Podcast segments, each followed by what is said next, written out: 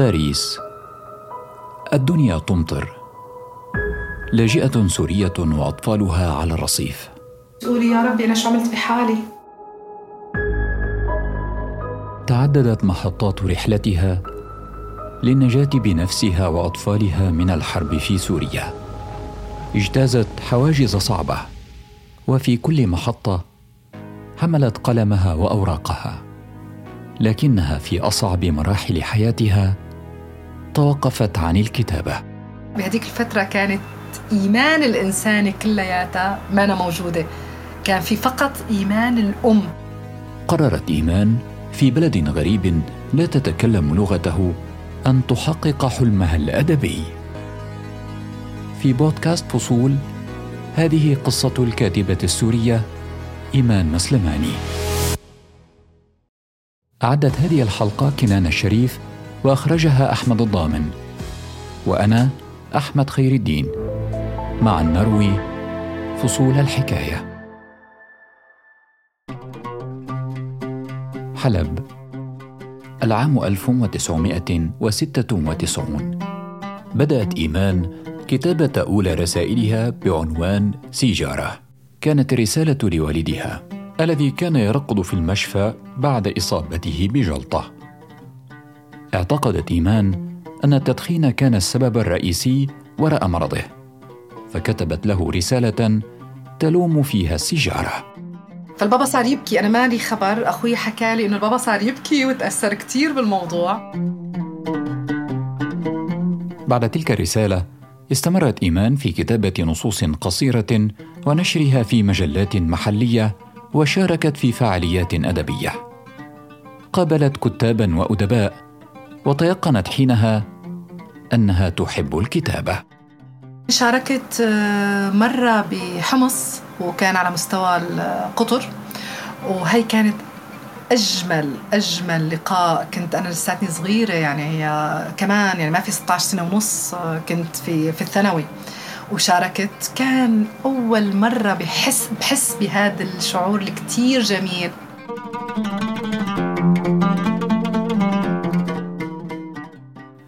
كبرت إيمان. أخذتها انشغالات الحياة. تزوجت وصارت ربة عائلة. أنجبت خمسة أطفال. توفي أول أطفالها لظروف صحية. أبعدت هذه المسؤوليات إيمان عن الكتابة.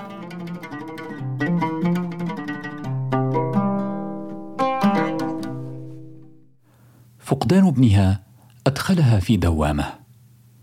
لكن عاصفة أخرى كانت تتشكل وتنذر بانقلاب حياتها راسا على عقب. بعد سنتين وعدة أشهر على وفاة طفلها بدأت الأزمة في سوريا. شاركت إيمان في التظاهرات وأثر ذلك على سلامتها الأمنية فاضطرت للنزوح هي وأطفالها إلى الأماكن التي لا تقع تحت سلطة النظام. وهناك بدأت حياة مختلفة. كانت حياة مليئة بالخوف. أصوات الطائرات الحربية غطت على كل صوت آخر واجتاحت السماء. أينما نظرت إيمان الموت يحيط بها من كل زاوية. قصف بشكل يومي وبشكل لحظي وكان الحياة الأمنية صفر. حتى الحياة الاقتصادية كانت صفر تقريبا. كل يوم آه، عم بتحسي إنه ممكن بأي لحظة أولادك يموتوا مثلهم مثل كل هالاطفال اللي كانت عم تموت قدام عيننا. المنفذ الوحيد للهرب من كل ذلك كان تركيا. وبالفعل استطاعت الوصول مع أطفالها إلى هناك مطلع عام 2013 بدأت إيمان حياة جديدة في غازي عنتاب وانخرطت في العمل الإعلامي. ساعدها هذا العمل على إظهار موهبتها ككاتبة من خلال إعداد البرامج الإذاعية والتلفزيونية. رجعت تذكرت أنه أنا بقدر بكتب. عادت إيمان إلى أوراقها وبدأت تكتب رواية هذه المرة لكنها ستضطر إلى التوقف. أربع سنوات قضتها إيمان مع أطفالها في تركيا. كانت بدايتها آمنة ولكن مع مرور الوقت انعدم هذا الأمان اغتيل زميل صحفي لها والذي كان يعمل معها في المكان ذاته. تقول إيمان إن التهديدات المباشرة بدأت تطالها بشكل شخصي. وتقول أيضا إن أطفالها لم يسلموا من هذه التهديدات. صار في تهديدات شخصية لإلي. صار في تهديدات لأطفالي لأنه صار في ناس ينزلوا على جنينة بيتي. فكان الموضوع الخطر آه، يعني محيط حولي وحول أطفالي بكل الاتجاهات.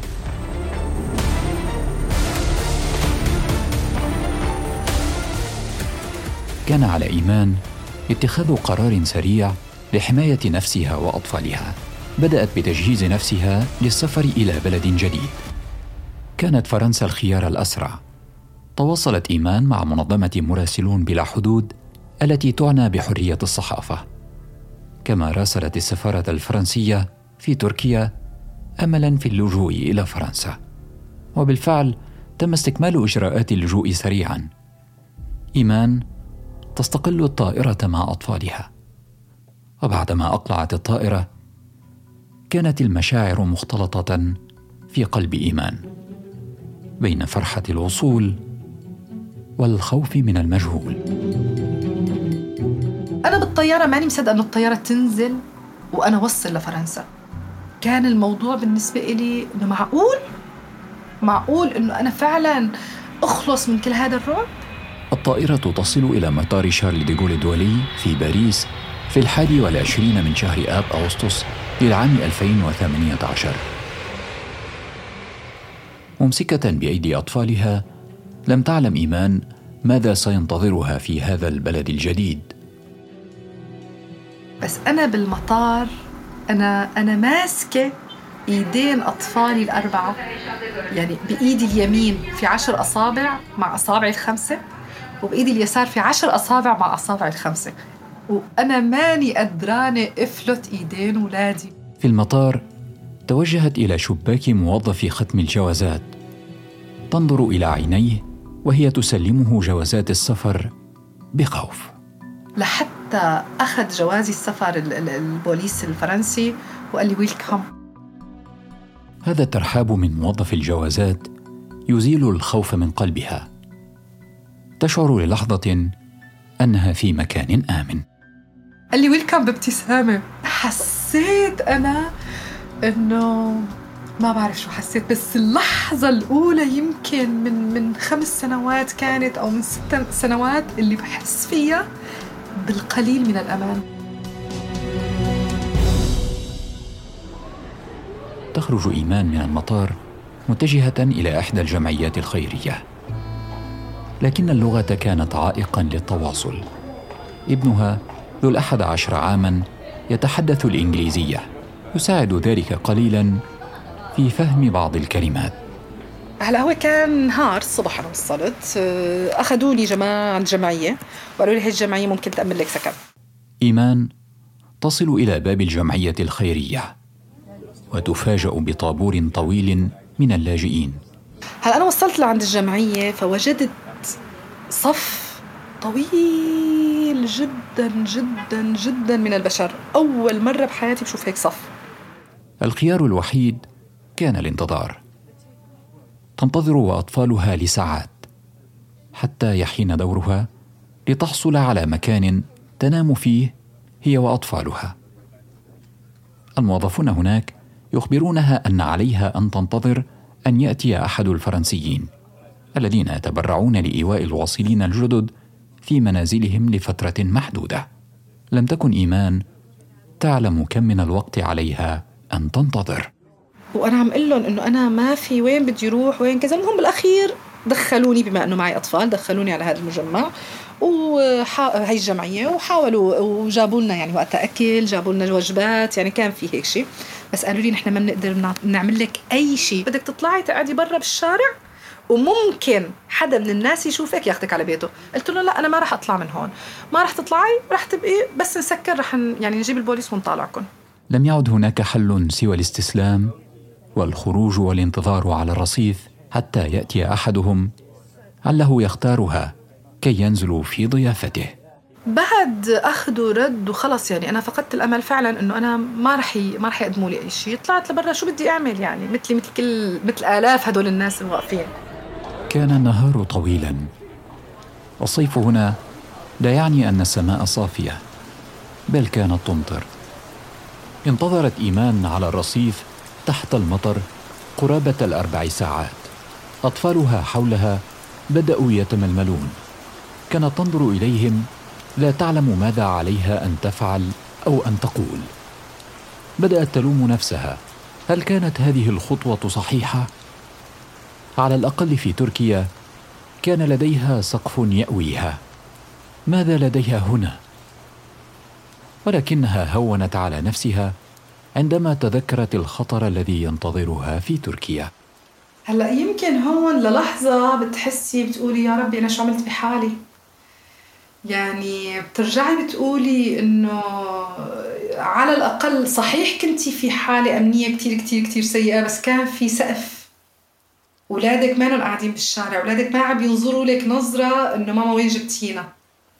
هذا الشعور كتير قاسي. تمالكت نفسها قليلا. وما إن رفعت رأسها حتى رأت أمامها جوال. قررت هذه السيدة الفرنسية استقبالها في منزلها. بعد ما أنا قاعدة بهي الفترة بتيجي امرأة عجوز يعني بتطلع بالسبعين وبتشوفنا بتقلي إنه أنت ما عندك بيت؟ هي قلت لها لا. قامت قالت لي أنا مستعدة أستقبلك. ثلاث أيام ببيتي. بعد وصولها إلى منزل جوال اتصلت بأحد أصدقائها آملة في أن يساعدها في إيجاد منزل. نصحها بالذهاب إلى الجنوب الفرنسي مكان إقامته بعد عدة أيام. اتبعت نصيحته وذهبت إلى جنوب البلاد. كان الوضع سيئا جدا. لم تستطع البقاء طويلا في منزل إحدى السيدات التي تقول إيمان إنها أساءت معاملتها. تجربة إيمان بدت قاسية في جنوب فرنسا فقررت إيمان العودة إلى باريس تقطعت بها السبل ولم تعرف ماذا تفعل عاودت إيمان التواصل مع جويل السيدة الفرنسية التي أنقذت إيمان يوم وصولها إلى باريس. فوافقت جويل على أن تستقبل إيمان في منزلها للمرة الثانية. جويل بالنسبة لي هي ذكرى رائعة. طالت حالة عدم الاستقرار في المنزل المؤقت. فكانت إيمان تضطر في كل مرة تخرج لقضاء أمورها أن تأخذ كل مدخراتها وأوراقها الرسمية معها. لم تكن تعلم خطورة هذا القرار حتى أتى يوم لم تتوقعه إيمان خلال إحدى تنقلاتها في مترو باريس يسرق لص كل مدخراتها صدمة مؤلمة توقفها وسط الازدحام صامتة ومذهولة. كل ما أملك بينسرق بمترو باريس هلا هي اللحظة اللي أنا بقول لك هي اللحظة يمكن أول لحظة لانهيار. في تلك اللحظة تنهار إيمان ويؤثر انهيارها على أطفالها. تنظر إليهم وتتمالك نفسها سريعا. ثم تذكر نفسها أنها مرت بأصعب مما تمر به الآن. وأنا عم بتطلع حوالي لسه ماني فهمان القصة وولادي عم يبكوا نهاروا قدامي طب أنا إذا أطفالي انهاروا أنا انهرت مين بده يشيلهم؟ عدت للتماسك. حاولت إني أفكر إيه أوكي يعني ما هي نهاية العالم. كنا تحت القصف. أنا بهذيك اللحظة قلت إنه أنا كنت تحت القصف والطيارة كانت قدامي عم تقصفني وعشت ووصلت لهي النقطة. هلا ما بقى في شيء أكثر من هيك. لم تستطع البقاء طويلا في منزل جوال لأن جوال مريضة ولم يعد بإمكانها أن تستقبلهم في منزلها وقتا أطول. كان على إيمان التصرف سريعا. تواصلت مع جمعية أخرى ساعدتها في إيجاد منزل مؤقت إلى أن تحصل إيمان على دعم حكومي. الدعم جاء أخيرا. وفر لإيمان بيتا في جنوب البلاد مرة أخرى. الجنوب ألم يكن حظ إيمان سيئا في الجنوب؟ نعم. وهذه المرة لن تكون مختلفة. تقول إيمان إن الحي الذي نزلوا فيه كان موبوءا ولكن لا خيارات أخرى. كان عليها القبول. بالجنوب آه، أعطوني بيت بحي كثير سيء. حي الحشيش هون بدأت معاناة أخرى. المنزل الجديد ليس ما كانت تحلم به إيمان. هنا شعرت بالظلم. يعني الظلم عم يلحقني يلحقني بيلحقني من مكان لآخر حتى وصل لحي الحشيش. أنا كيف بدي ربي أولادي؟ أنا هربت من كل هديك المشاكل لحتى اوصل لنوع من الاستقرار. بعد فترة من الانتقال للمدينة الجديدة ساء وضع إيمان النفسي وهو ما أثر على صحتها وعلى إثره دخلت المشفى. كانت تشتكي من آلام شديدة في ظهرها. اخذوني على القسم العصبي آه، حطوني ثمان أيام بالقسم العصبي. قالوا لي بحاجة انت لل... يعني للراحة. خارج المشفى في ذلك الحي الموبوء هناك مسؤوليات تنتظرها. أربعة أطفال. منع ذلك إيمان من الركود للراحة في المشفى حتى تتم فترة علاجها. لم يكن لهم أحد يهتم بهم سواها. طلبت اني اطلع خلص ما بقى بدي بقيت بعدها كمان ثلاثة شهور مثل انسان تحت التخدير. يعني كلياتني آه، موصلة من التعب والإنهاك إنه تشوفيني تحسيني أنا مخدرة. طبعا هون مسؤولية أربع أطفال أنت بدك تفكري تفكري بأكلهم تفكري بشربهم. إيمان في وضع مالي صعب. ليس معها ما يكفي لإطعام أطفالها. هون كثير تأخروا لبين ما دفعوا لي مبلغ آه، عن أطفالي فكان أنا يعني المبلغ اللي اخذه كثير كثير كثير بسيط. اضطر أروح على الجمعيات لجيب آه، الرز وال... وكل ما أروح على الجمعيه أبكي لأنه يعني أنا ما بدي أنزل ما بدي أشحد أنا ماني جاي لهون لأشحد. تزايد هذه الصعوبات كان السبب في عودة إيمان للكتابة بعد انقطاعها الطويل. كانت العودة للكتابة بمثابة العودة للحياة. هون أنا صحيت لنفسي. في إنسان مضغوط عليه لدرجة إنه هو ما له موجود مهمش ما في له أي حق. بهاي المرحلة أنا قلت لا هذا الإنسان لازم ياخذ حقه من الحياة. وبهاي المرحلة أنا رجعت للكتابة. عادت إيمان إلى الرواية التي تركتها. ها هي الآن في جنوب فرنسا. وقد آن الأوان كي ترتب أوراق روايتها المبعثرة من جديد وتعود إلى الكتابة.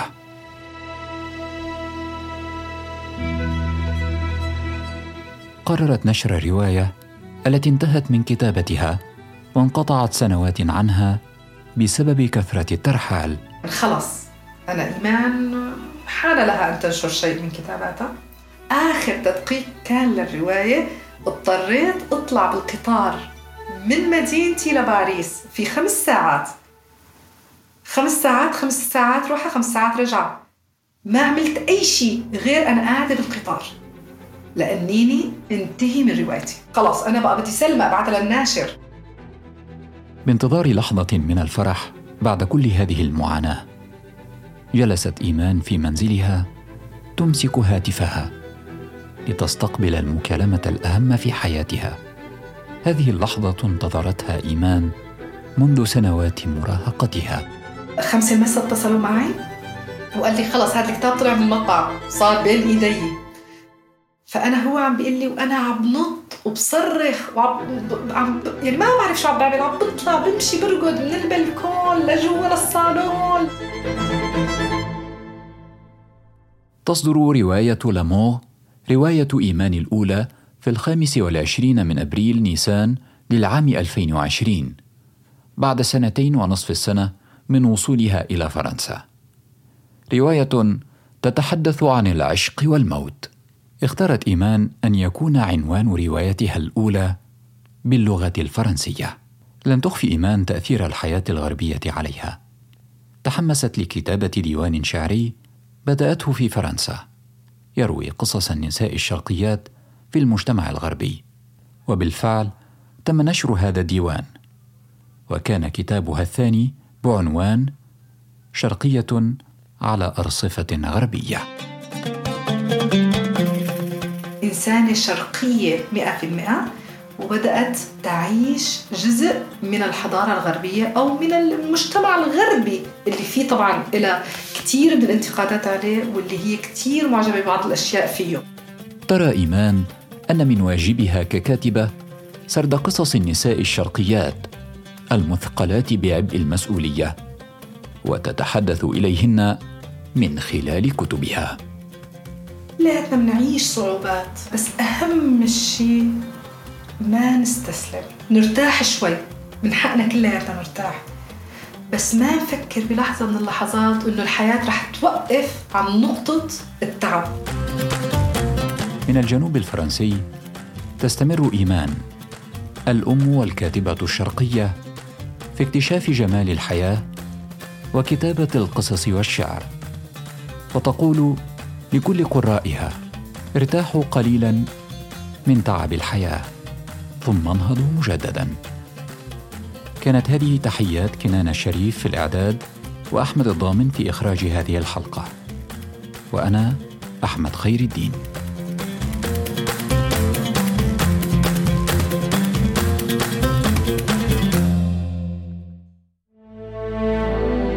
استمعوا لبودكاست فصول على تطبيقات البودكاست. Apple و Google و Spotify و SoundCloud وعلى الحرة dot com.